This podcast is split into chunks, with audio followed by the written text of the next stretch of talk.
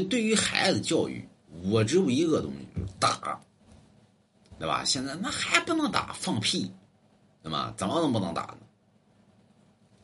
棍棒底下出孝子，你不打绝对是个逆子。有人说放屁，你等吧，对吧？你等这一批孩子长大，你看逆子众多。不仅不养父母，对吧？他还认为这东西是对的。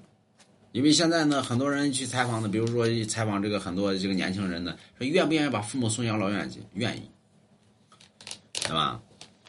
养不育，养老院多好啊，快拉倒吧，对吧？而且很多人叛逆期，对吧？这专家呢还给大家找理由呢。哎呀，那个孩子就是叛逆期，他本身就那样，对吧？你别跟他计较，对吧？等这个时期过了就好了。你放屁一句，哎，等这个时期过了就好，等这个时期过了，他更叛逆。所以戒尺得还给老师。现在呢，这老师呢，对于孩子是打不得、骂不得。然后回到家中呢，这爷爷宠，奶奶爱，对吧？这爸爸不能打，妈妈不能不能骂。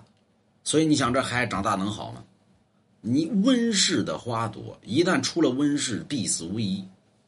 从小到大不受灾不受难，不知道什么疼。长大之后能好啊？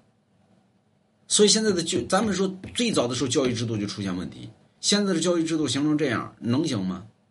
那么你天天宠着爱着，嘛不能打不能骂，完了之后长大之后，你想想吧，他根本就不知道疼，承受能力根本就承受不住，对吧？你看我们小的时候拿什么柳条那玩意儿，对吧？那打人老疼了，那东西啊，啪！所以现在孩子失去了快乐。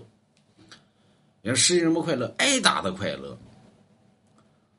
现在孩子看着玩具多了，少了一种快乐，挨打。其实挨打是最快乐的。人生人生之内第一任老师就是戒尺。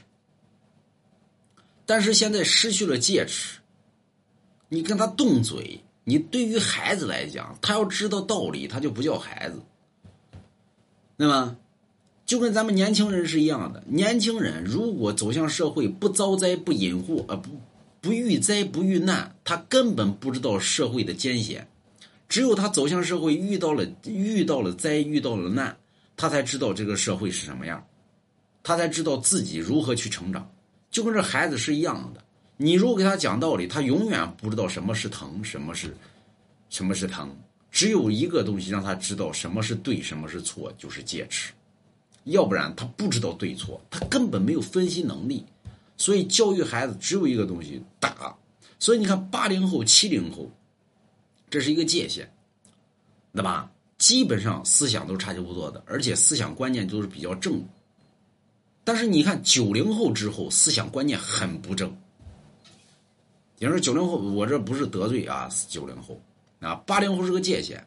所以八零后往下，九零后、零零后，很多年轻人思想观念极其不正。原因什么呢？不烧灾，不遇祸，对吧？没受过这种疼。有人说九零后也打过，那九零后不比八零后，啊，九零后日子慢慢慢慢就好了。你再看看现在的零零后，其实九零后还好点你再看看现在零零后，你再往后看，对吧？那都没影了，那都得为什么呢？没受过打。所以你等这一批孩子要长大了，那一代不如一代，那都得。所以，把戒尺还给老师，相当。